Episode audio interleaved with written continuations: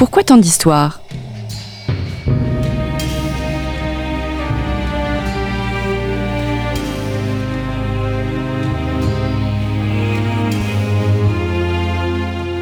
On retrouve Christophe Dickès.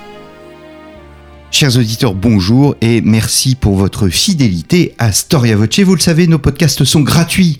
De plus, nous avons fait le choix de ne pas faire appel à la publicité pour les financer. Alors si vous souhaitez nous soutenir, n'hésitez pas à faire un don à notre association en vous rendant sur le site storiavoce.com. En faisant un don, eh bien, nous vous offrirons un abonnement à Histoire et Civilisation. Merci euh, d'avance. Dimitri Tillois d'Ambrosi, bonjour. Bonjour. Merci d'avoir répondu à notre invitation. Ce n'est pas la première fois que je vous reçois à ce euh, micro. Vous êtes venu notamment pour votre livre, hein, euh, euh, L'Empire romain par le menu. Vous avez fait toute une série aussi de, cours d'histoire pour nos, pour nos auditeurs. Vous êtes spécialiste de l'époque romaine et vous venez de publier La Rome antique, Vérités et légendes dans la fameuse collection Vérités et légendes des éditions Vous avez aussi publié un Néron au PUF euh, et nous enregistrons pour être complet cette émission depuis les rendez-vous de l'histoire de Blois 2023. Alors merci donc euh, d'être avec nous. Je souhaiterais euh, donner à cette émission une dimension plus historiographique. L'Empire romain, Dimitri Tillois, nous fascine au moins depuis la Renaissance. Comment expliquer cette fascination cette fascination pour l'Empire romain euh, peut être retrouvée euh, à toutes les époques, finalement, euh, du Moyen Âge, et en particulier à la fin du Moyen Âge avec la Renaissance, et jusqu'à aujourd'hui. Alors disons que plusieurs facteurs peuvent nourrir cette fascination. Bien évidemment, la longévité de cet empire, Auguste hein, devient le prince de l'Empire romain en 27 avant Jésus-Christ et jusqu'à la chute à la fin de l'Empire d'Occident au 5e siècle. Euh, mais en réalité, euh, c'est un empire qui fascine autant qu'il peut susciter la répulsion, euh, une forme d'ambiguïté par rapport à cet empire. Alors cette fascination tient évidemment à l'étendue territoriale de cet empire gigantesque. on peut relever notamment le fait que c'est l'unique fois dans l'histoire que la Méditerranée est unie sous un seul pouvoir. Donc cela donne évidemment la mesure hein, de l'ampleur de cet empire, de sa, de sa puissance et de sa domination. Et puis, euh, c'est aussi un modèle politique qui finalement a nourri un imaginaire durant des siècles. On voit assez régulièrement finalement dans l'histoire la volonté de ressusciter l'empire romain, euh, que ce soit Charlemagne, euh, que ce soit Napoléon, que ce soit même Mussolini plus récemment. Donc on voit vraiment que l'exercice de la dignité impériale demeure une source de prestige, presque une source de légitimité en quelque sorte. les souverains que je viens de citer ou les chefs d'État ont cherché une, une légitimité qui en quelque sorte, euh, permet de dire à ses chefs qu'ils sont appelés à, créer un monde, un empire universel, euh, une domination sur euh, l'ensemble du monde habité, et un empire où finalement, en quelque sorte, une sorte de destin doit s'accomplir. Donc il y a une dimension presque eschatologique finalement dans l'histoire de Rome, en tout cas dans la façon dont elle, dont elle est appropriée par des chefs d'État, par des intellectuels également. Est-ce que Rome a tout dit sur le plan tout fait sur le plan euh, politique Est-ce que, au fond, euh, tout ce que nous voyons depuis la chute de l'Empire romain n'est pas une répétition sur le plan politique d'une forme de l'exercice du pouvoir tel qu'il a eu lieu sous euh, la Rome antique, au-delà même donc de l'Empire, la République, etc. Alors, ce qui est intéressant, c'est que cette réflexion qu'on avoir sur euh, le système politique romain à différentes époques, euh, des anciens l'ont déjà. Et on peut citer Polybe notamment. Polybe, euh, donc qui est témoin de l'expansion romaine en Grèce et en Orient, dans l'Orient méditerranéen, dans ses œuvres, eh bien, mène une réflexion pour finalement comprendre comment cette petite cité du Latium a réussi eh bien, à dominer toute la Méditerranée. Donc il développe hein, son fameux modèle de, de, la il réfléchit également sur les cycles hein, des grandes puissances, et euh, des historiens donc comme Polybe voilà, se disent finalement le succès de Rome tient à une formule un petit peu originale en tout cas sur la République romaine, avec euh, un mélange finalement de monarchie, un mélange de démocratie avec euh, l'Assemblée des citoyens, donc la monarchie qu'on retrouverait avec les deux consuls qui exercent le pouvoir pendant un an, et puis une forme d'aristocratie évidemment avec le Sénat. Alors ensuite, à l'époque impériale, euh, on a une formule tout à fait originale, puisque effectivement on a un homme qui gouverne, mais Mommsen parle lui de diarchie, c'est-à-dire un pouvoir finalement à deux têtes, avec donc l'empereur et le Sénat qui constitueraient un contre-pouvoir, même si évidemment cela est discuté et discutable. Mais en tout cas, on a des formules originales d'exercice du pouvoir qui s'élaborent durant l'époque romaine et qui n'ont eu de cesse aussi évidemment d'inspirer les, les, siècles suivants.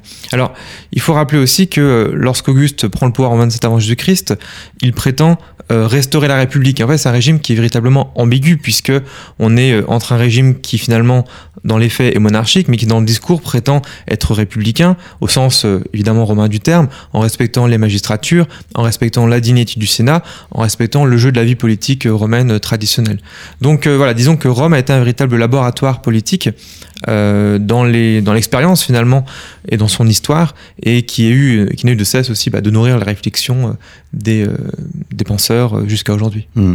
Alors la collection Vérités et légendes hein, dans chez, chez, chez Perrin est une collection qui euh, voilà vise notamment à euh, éteindre toutes les euh, légendes noires qu'il peut y avoir dans, dans l'histoire. On parle de légendes noires à propos de la colonisation des Amériques, on parle de légendes noires à propos de l'Inquisition. Est-ce qu'il existe aussi une légende noire de l'Empire romain Oui, alors Ou des légendes Mhm. noires Alors cette légende noire, euh, elle naît de l'Antiquité finalement, avec des auteurs chrétiens.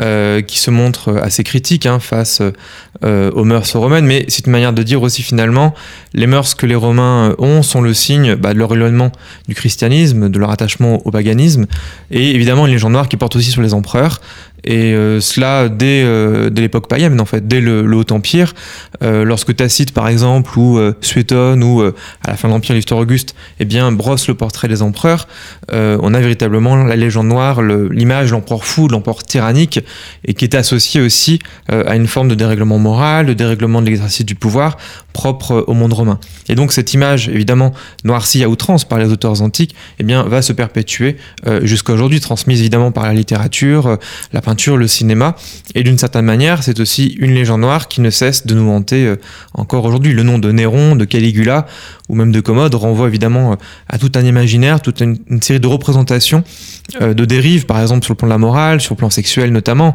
Quand Suétone rapporte que Caligula avait des relations incestueuses avec ses sœurs, bon, qui est certainement une invention hein, qu'on trouve assez souvent, assez souvent chez cet auteur. Euh, c'est le genre de détail évidemment euh, qu'on aime lire et qu'on aime rapporter, mais euh, effectivement qui repose sur une réalité historique plus que discutable.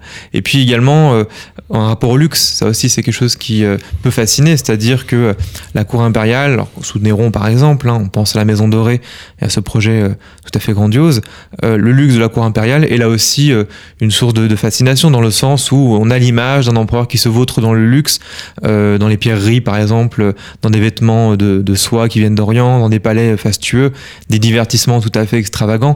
Euh, bon, en réalité, euh, ce qui est intéressant, c'est de voir que chez des auteurs comme Tacite justement ou euh, Suétone, le bon empereur est bien dans l'inverse de cela. Le bon empereur, c'est celui qui est mesuré dans son rapport au plaisir, dans son rapport au corps, dans son rapport, euh, eh bien évidemment, avec le Sénat. Donc la mesure en fait prônée par les Romains est bien, bien lointaine finalement de cet imaginaire qui se nourrit au contraire de l'ubris, de la démesure. Hmm. Alors justement, l'Empire romain, c'est un peu comme l'époque euh, médiévale, un monde à deux faces, une face sombre, une face brillante. Il faut sortir de ces deux pôles pour faire œuvre d'historien.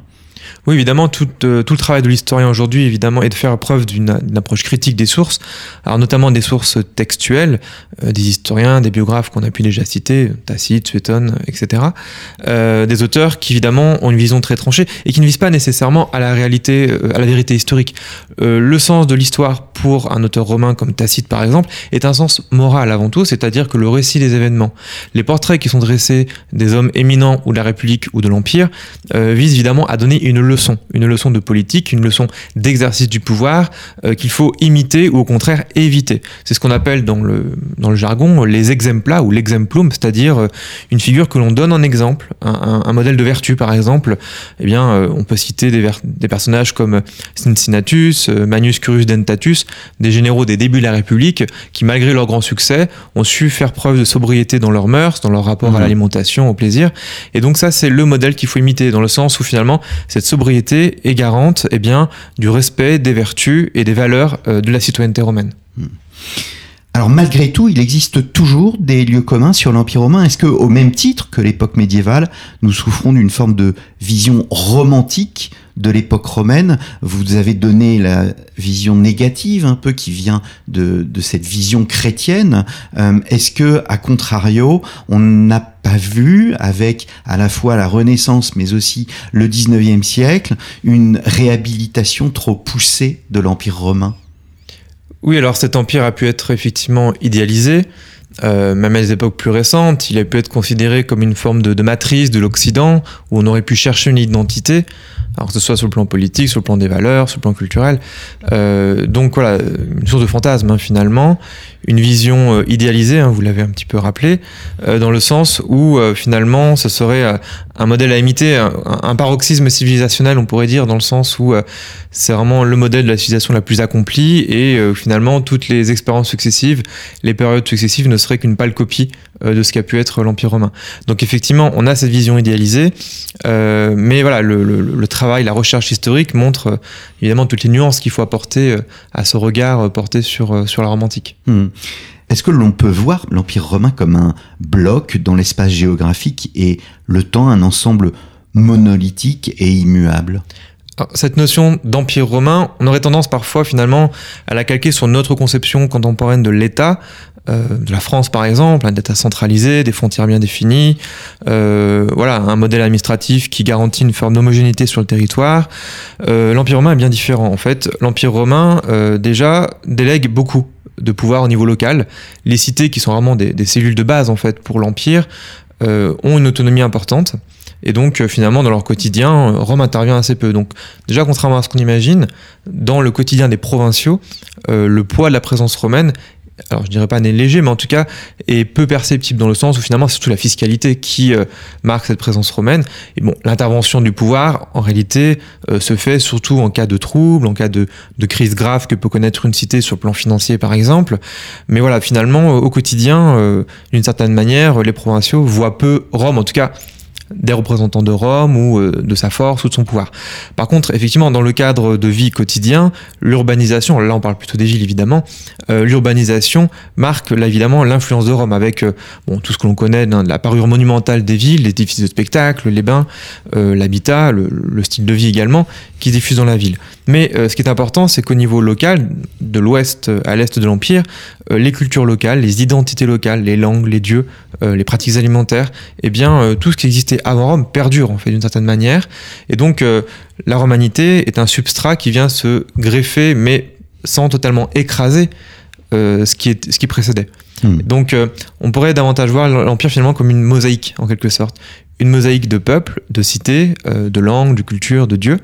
Euh, mais tout cela uni sous un seul pouvoir, dans une bulle en quelque sorte, hein, qui est, qui est l'Empire romain. Mais c'est un corps mouvant. Oui, un corps mouvant aussi dans le sens où Rome fait preuve de pragmatisme. Mmh. Alors ça on le voit notamment en période de conquête, hein, où Rome s'adapte aux réalités locales, par exemple sur le statut attribué aux cités, aux territoires qui sont conquis. Donc Rome sait aussi s'adapter. C'est important de voir que Rome a toujours été très pragmatique hein, dans sa gestion des hommes et des cités. Mmh. Alors, vous avez euh, travaillé euh, vous-même sur les pratiques alimentaires, c'était le sujet de, de votre thèse. Est-ce que l'on peut dire que l'historiographie sur l'Empire romain a fait un bond absolument considérable, on va dire, ces 30, 40 dernières années? Alors, Alors que par, par, rapport à une historiographie qui, au fond, euh, s'intéresser d'abord à l'histoire politique et euh, militaire. Il y a une sorte d'éclosion euh, grâce notamment euh, voilà, à l'école des annales qui a permis euh, le développement de nouvelles disciplines faisant euh, l'historiographie ce donnant à l'historiographie ce bon. Oui.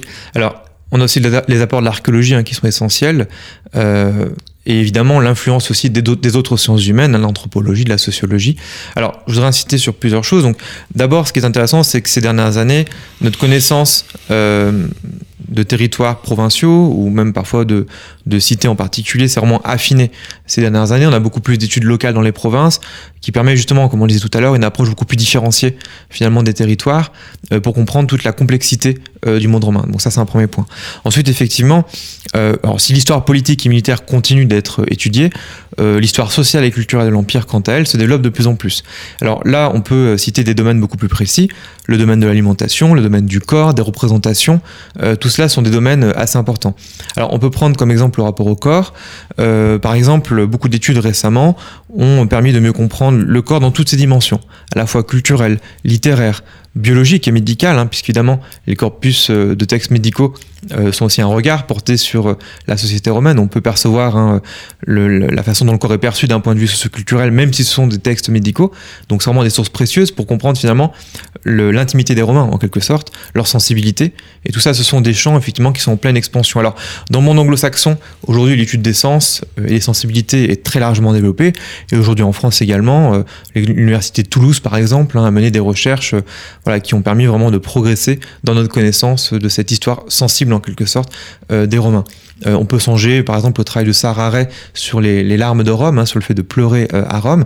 Donc ce type d'étude, hein, tout à fait passionnante, eh bien, permet de mieux comprendre, d'avoir un autre regard sur les Romains en quelque sorte, et d'une certaine manière euh, je dirais que pendant longtemps, cette histoire politique et militaire donnait euh, l'image d'un empire finalement assez froid, de marbre en quelque sorte, euh, très administratif, où les armes évidemment tiennent une place importante. Donc cette approche finalement au plus proche des Romains, en quelque sorte, au cœur de leur foyer parfois, permet vraiment de mieux comprendre qui ils sont et de constater aussi finalement les proximités avec notre société, mais aussi évidemment euh, les écarts euh, parfois assez importants. Mmh. Vous évoquez l'historiographie anglo-saxonne, il y a aussi euh, l'historiographie italienne. On, on, imagine, est-ce que, alors vous vous-même vous parlez italien, hein, Dimitri Ptilois d'Ambrosi, votre nom parle pour vous-même. est-ce que un étudiant qui se penche de manière très très approfondie sur l'histoire romaine doit obligatoirement parler italien alors, cela dépend évidemment des, des, champs de recherche hein, que l'on mène. Euh, ça semble indispensable, effectivement. En tout cas, pour mes recherches hein, sur l'alimentation, un bon nombre de publications euh, étaient, étaient italiennes. Alors, pour plusieurs raisons. Euh, parce que une part importante de notre connaissance, de notre documentation sur l'alimentation antique provient de Pompéi. Donc, forcément, mmh. sont quand même beaucoup d'études italiennes. Et puis également, j'insisterai sur un point, c'est qu'en Italie, on trouve beaucoup de musées municipaux, locaux, régionaux qui ont des collections très très riches, notamment liées au quotidien, et qui ces dernières, années euh, voilà, ont pu organiser beaucoup d'expositions, notamment sur l'alimentation. Et donc on a euh, un corpus de catalogues, d'expositions et qui présente ce matériel archéologique, ou des rapports de fouilles bien évidemment, euh, qui offre une matière hein, tout à fait importante et qu'on a moins peut-être pour d'autres territoires de l'Occident romain. Donc voilà, en tout cas la bibliographie italienne semble importante hein, dans le domaine de la médecine également. On pense par exemple à Innocenzo Mazzini qui a mené quand même des synthèses assez importantes sur la médecine des Romains et notamment sur la diététique. Hmm. Alors je recevais à ce micro euh, Claude Govard il y a, euh, il y a euh, plusieurs semaines avec qui nous évoquions la conscience de faire partie d'un pays, la France, en l'occurrence à l'époque médiévale. Quand apparaît et se développe pour votre champ de recherche cette conscience de la romanité. Est-ce qu'elle est, quasiment immédiate Elle est, est-ce qu'elle est consubstantielle à la domination romaine? Alors je dirais qu'il y a un tournant qui se produit, euh, alors qui n'est pas brutal hein, bien évidemment, mais disons qu'à partir de l'époque antonine, et notamment avec Lorraine d'Adrien, on perçoit, alors évidemment c'est souvent des documents qui euh, sont ceux du point de vue du, vainqueur, mais euh, on perçoit un changement dans le discours du pouvoir et dans le regard qui est porté sur les provinces et les cités. au deuxième siècle, et notamment avec Adrien, donc, les cités et les peuples qui vivent sous la domination romaine ne sont plus vus comme des sujets de Rome, euh, comme soumis finalement au lendemain mmh. d'une défaite, mais bien plus associé euh, à une grande communauté un oikoumène finalement, un espace euh, de vie, un espace voilà commun à tous les hommes et qui donne un sentiment d'appartenance. Et donc les voyages d'Adrien, par exemple, sont un moyen justement par la présence de l'empereur auprès des provinciaux, de renforcer cette cohésion, de renforcer cette unité autour de l'empereur et au-delà de sa personne, au-delà de Rome. Alors, entre le deuxième et le troisième siècle, on glisse vers la dynastie des Sévères ensuite, le pouvoir impérial se fait plus fort. Il prend un caractère plus monarchique. Même si on l'avait dit un petit peu tout à l'heure, hein, il y a cette ambiguïté d'un régime qui prétend à la fois continuer la République, mais qui en réalité, bon, est de nature plutôt monarchique. Sous les sévères, le renforcement de ce pouvoir, eh bien, va de pair aussi avec une volonté de renforcer la cohésion de l'empire. Et ça se traduit bien évidemment, par exemple, par l'édit de Caracalla de 212, qui confère la citoyenneté romaine à tous les hommes libres de l'empire. Même si, bien évidemment, c'est aussi pour consacrer une situation de fait dans le sens où cette citoyenneté, c'était déjà largement diffusé. Mais on le voit bien dans la nature du texte. Quand on, prend le papyrus euh, qui comporte la décision impériale de, de Caracalla, on retrouve quand même l'idée que, d'une certaine manière, euh, l'empereur en fait dirige une communauté qui est singulière et qui unit sous son pouvoir. Et puis ensuite, tout au long du IIIe siècle, et cela se renforce évidemment jusqu'à la fin de l'Empire, eh bien, euh, disons que le, renforcement des, tensions sur les frontières, des affrontements avec les peuples ennemis hors de Rome, renforce le sentiment d'appartenance à une romanitas, finalement une romanité. Mmh. Et euh, on distingue davantage ce bloc du barbaricum, c'est-à-dire le domaine des barbares. Et cette dichotomie se renforce vraiment à partir du IIIe siècle et jusque vers la fin de l'Empire. Donc il y a effectivement la conscience d'appartenir euh, à, un ensemble, et un ensemble qui est intégrateur aussi, puisque à la fin de l'Empire, euh, beaucoup hein, de, peuples barbares ou de représentants de peuples barbares entrent dans l'Empire, se mettent au service de Rome et sont intégrés. Euh, qu'on pense à Stylicon par exemple, hein, qui descend de, de, Vandale. Donc ce service, cette intégration en quelque sorte, montre bien que voilà, malgré les origines, on peut appartenir à cet ensemble de la romanité. Hmm. Vous insistez beaucoup sur les nuances qui s'imposent quand sont scrutés les corps et les âmes des Romains hein, dans votre livre, La Rome antique, Vérités et légendes. Je voudrais que nous arrêtions sur les corps. On voit la société romaine comme une société charnelle. À tort? Alors pas à tort, parce qu'effectivement, les, Romains euh, ont un... On le voit dans les textes satiriques notamment, euh, chez Martial par exemple, elles sont très sensibles euh, au sens en fait, aux odeurs que dégage le corps, à l'apparence du corps également. Alors, ce qui est intéressant, c'est que dans des textes politiques ou historiques, chez Tacite par exemple, on voit très bien, déjà la société romaine est souvent comparée à un corps en fait. Et Tibère, par exemple, euh, euh, donc là c'est dans les annales hein, de Tacite, Tacite fait dire à Tibère en quelque sorte que la société romaine à son époque est corrompue par le luxe, par les, voilà, les, plaisirs, et comme un corps qui est malade et qu'il faut soigner. Mmh. Donc on a vraiment cette image biologique finalement de la société romaine qui est assez intéressante. Et donc euh, à une échelle plus, plus petite finalement, euh, on voit assez fréquemment dans les, dans les textes hein, un rapport au corps qui est omniprésent. Alors, mes recherches hein, sur la, diététique romaine, qui était l'objet de, ma thèse, euh, montrent bien qu'en réalité, pour les Romains, prendre soin de son corps, c'est bien plus que simplement être en bonne santé c'est aussi finalement pouvoir se conformer euh, à un modèle de citoyenneté, à un modèle de, vertu au sens romain du terme, hein, c'est la, la virtus, une force morale qui permet d'agir au service de la cité. Et donc euh, le contrôle du corps, euh, sa mise en scène également, c'est-à-dire la, façon dont les gestes, par exemple, tout simplement lors d'une assemblée au Sénat, tout cela sont des signes qui permettent de communiquer en quelque sorte. Il y a une véritable sémiologie du corps dans le sens où le, corps finalement dit beaucoup sur ce que sont les Romains. Alors ensuite, on voit évidemment au quotidien, de façon plus, plus concrète, hein, que euh, les plaisirs sont quand même omniprésents, les plaisirs des sens, que ce soit les parfums, l'alimentation, euh, les bains évidemment. On voit qu'il y a un soin du corps et un souci du corps quand même qui est assez important et qui est presque finalement inhérent à la civilisation romaine.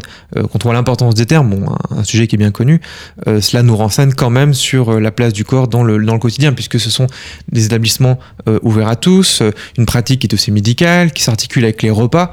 Donc il y a vraiment euh, un cadre de vie qui finalement euh, tient compte hein, du, soin du corps et de son entretien. Hum. Alors il y a bien d'autres questions hein, que vous posez dans, dans ce livre, 25 au total, j'en aurais, euh, je souhaiterais vous en poser bien d'autres. Je, vais terminer simplement par une dernière question qui, qui, me semble au fond importante et que l'on ne pose pas vraiment. Est-ce que les Romains étaient des hommes cruels? Alors on a l'image des combats de gladiateurs, évidemment, d'empereurs euh, jugés entre guillemets sadiques euh, qui n'hésitent pas à mettre à mort à tour de bras euh, autour d'eux. alors, quand on parle de Romains cruels, on pense, bah, je viens de le dire, hein, souvent au combat de gladiateurs. Alors, il est vrai, effectivement, que c'est une réalité qui est acceptée. Il n'y a pas de remise en cause des combats de gladiateurs à l'époque romaine, même si Sénèque, on peut percevoir quelques lueurs de clémence qui s'opposerait à cette cruauté. Dans les textes, euh, Sénèque, par exemple, qui est un stoïcien, euh, s'insurge contre euh, les, mises à mort qui ont lieu le midi entre les combats de fauves et les combats gladiateurs. Il dit finalement, voilà, c'est un spectacle gratuit qui, euh, en quelque sorte, euh, est une simple mise à mort. On ne laisse pas l'opportunité à la victime de se défendre. Il est désarmé, donc pour lui, c'est quelque chose qui peut être discutable.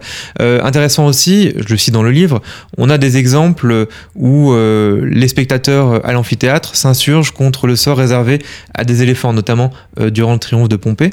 Et donc, le peuple réagit fermement et fait preuve de compassion envers ces animaux. Hmm. Après, voilà, il faut être prudent. Ce sont des exemples euh, peu nombreux, pas, à partir desquels il ne faudrait pas faire une généralité. Mais je rappellerai quand même un point, c'est que la clémence, la clémentia, est une des vertus attendues de l'empereur. Alors, la clémence, évidemment, ne signifie pas faire preuve de mollesse. Euh, cela, évidemment, serait euh, opposé aux valeurs romaines.